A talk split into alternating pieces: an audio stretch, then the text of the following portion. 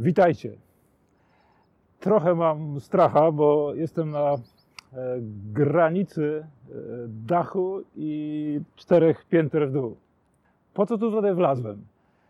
Przypomina mi się, jak mój dziadek mówił do mojego brata i do mnie, tylko nie właście na strych domu. Nie wchodźcie tam, ponieważ jest zmurszała podłoga i może się zawalić, możecie spaść i połamać sobie kości. Jak myślicie, co zrobiliśmy z moim bratem? Oczywiście, żeśmy tam wleźli. E, jakimś cudem udało nam się przeżyć ryzyko tamtej katastrofy, ale dziś chcę powiedzieć o wydarzeniu, e, którego konsekwencje trwają do dziś. O katastrofie, która stała się, a ostrzegał przed nią Bóg.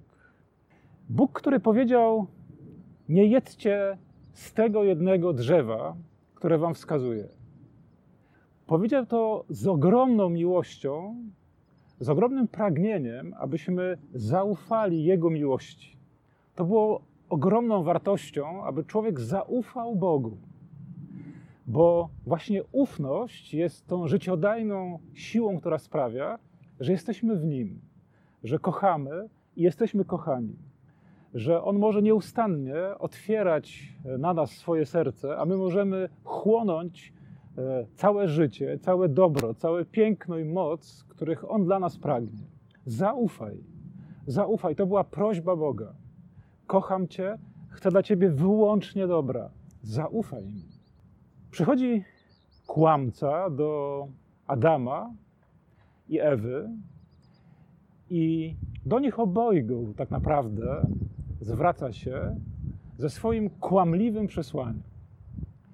Y, Biblia mówi nam o rozmowie e, z kobietą, ale tak naprawdę bardzo szybko okazuje się, że to jest po prostu dialog między kłamcą a ludzkością. I ten dialog, ta próba wciągnięcia nas w rozmowę, kłamliwą rozmowę, która nakłania, abyśmy zerwali zaufanie wobec Boga i zaufali kłamcy, ten, ta próba wejścia w dialog trwa nieustannie do dziś. Na czym polega ten kłamliwy dialog, w który próbuje nas wciągnąć e, diabeł, szatan, polega na trzech rzeczach, które mają sprawić, że podejmiemy decyzję, najbardziej brzemienną w skutki decyzję, e, że okażę nieposłuszeństwo Bogu, że zgrzeszę. To jest ta najstraszniejsza decyzja zgrzeszę. I teraz trzy elementy, które pojawiają się w rozmowie z człowiekiem wtedy w raju i dziś. Po pierwsze, to jest kłamstwo na temat Boga. Bóg nie jest wcale dobry. Bóg nie jest miłością. Bóg cię nie kocha. Bóg jest kimś, kto próbuje zagarnąć ci wolność. Bóg chce cię unieszczęśliwić. Bóg jest jakimś dziwną, jest jakąś dziwną, mało duszną istotą, która nie lubi szczęścia, jeśli ono jest w drugim człowieku, jeśli jest w jego stworzeniu. Kłamstwo, którym się posługuje diabeł. Jak on to robi? Mówi: czy to prawda, że Bóg zabronił wam jeść ze wszystkich drzew tego ogrodu? Kto mógłby zabronić jeść ze wszystkich drzew ogrodu, równocześnie stwarzając takie bogactwo stworzenia? Tylko ktoś szalony albo ktoś, kto lubi się pastwić nad człowiekiem. I w takim świetle diabeł przedstawia Boga. Pierwszy krok, który stawia w tym dialogu z Tobą i ze mną, abyśmy podjęli decyzję o zerwaniu więzi z Bogiem, o nieufaniu Bogu, i abyśmy zrobili to, do czego On nas nakłania poprzez swoją pokusę, polega na zakłamaniu obrazu Boga. Bóg jest tyranem, Bóg jest jakimś rachmistrzem, Bóg jest e, kimś nieodpowiedzialnym, Bóg jest kimś, kto się bawi ludzkim losem. Bóg jest kimś, kto jest mały i zazdrosny o ludzkie szczęście. To jest pierwszy element tej strategii. Drugi element polega na tym, że on robi to w sposób miękki.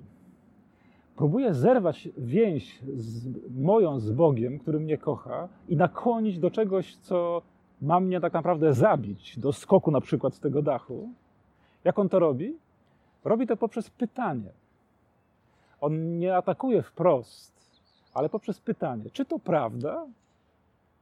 Na przykład może zapytać, czy to prawda, że yy, złe będzie, jeżeli kogoś okradniesz? Czy to prawda, że za każdym razem zdrada musi doprowadzić do czegoś złego? Czy na pewno, jeśli kogoś obrazisz, to to jest coś, co, czego nie powinieneś robić? A może to przyniesie dobro? E, a może właśnie dzięki temu zyskasz większą wolność wewnętrzną? Pytanie, które nie jest bardzo ofensywne i bardzo agresywne, pytanie, które tak naprawdę nakłania do tego, żeby zrobić coś wbrew Bogu, wbrew Jego miłości, wbrew Słowu, wbrew prawdzie, e, to pytanie miękko bardziej, bardziej wchodzi e, w naszą strukturę myślenia i w naszą strukturę decyzji. To jest drugi element jego strategii. Wejść na miękko poprzez pytanie. A trzeci element jego nakłaniania, abyśmy zrobili coś, co nas zniszczy, co nas oddzieli od Boga, co nam rozwali cały nasz świat, coś, co uczyni nas nieszczęśliwymi, polega na tym, że on pomniejsza konsekwencje tego czegoś, tego czynu. Jakby mówił, nic się nie stanie. Bóg przesadza. To jest przesada z całą tą moralnością. On wprost, diabeł mówi do pierwszych rodziców: Nie umrzecie. Jeśli zrobisz to, do czego cię nakłaniam, nie umrzesz. Zaufaj mi. Nie stanie się to zło, przed którym Bóg ostrzega. To się nie wydarzy. Więc minimalizowanie konsekwencji. I zobaczcie, że na progu każdej decyzji, żeby zrobić coś wbrew Bożemu Słowu, aby zrobić coś, o czym nasze własne sumienie mówi nie rób, ponieważ to cię oddzieli od własnego serca, oddzieli cię od Boga, zrani drugiego człowieka, na progu każdej z tych decyzji e, są te trzy elementy. Jest jakiś rodzaj utraty zaufania do Boga, jakiś rodzaj takiego właśnie postawienia w stan zwątpienia wszystkich Jego praw i taka iluzoryczna myśl, nie będzie aż tak źle. Nie muszę skończyć na dnie, nie muszę się połamać, może po prostu skoczę i będę miał super frajdę. Decyzje, które zmieniły świat, dziś ta pierwsza.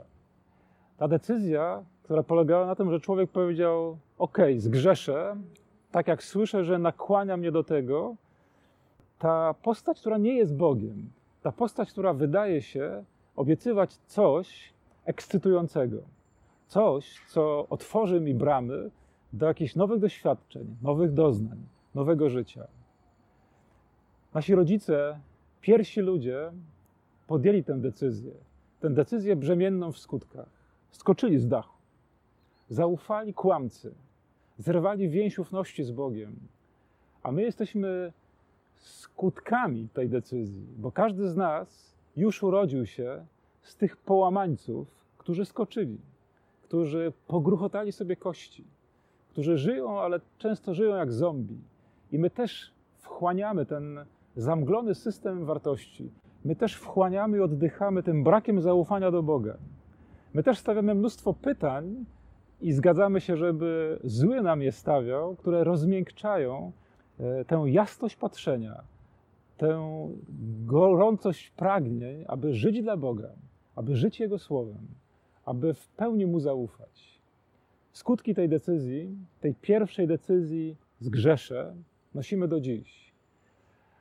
Ale też otrzymujemy moc od Ducha Świętego, Ducha Prawdy, Ducha Pocieszyciela, Ducha e, miłości. Otrzymujemy taką moc, aby przylgnąć do Boga, aby odkryć Jego prawdę, aby usłyszeć zachętę odpowiedzi, aby usłyszeć głos miłości, który da nam taką moc, taką świeżość decyzji, aby przylgnąć do Boga, aby cieszyć się Jego słowem, Jego prawdą i żyć według tej prawdy w każdej chwili, w każdym wymiarze i w każdej decyzji naszego życia.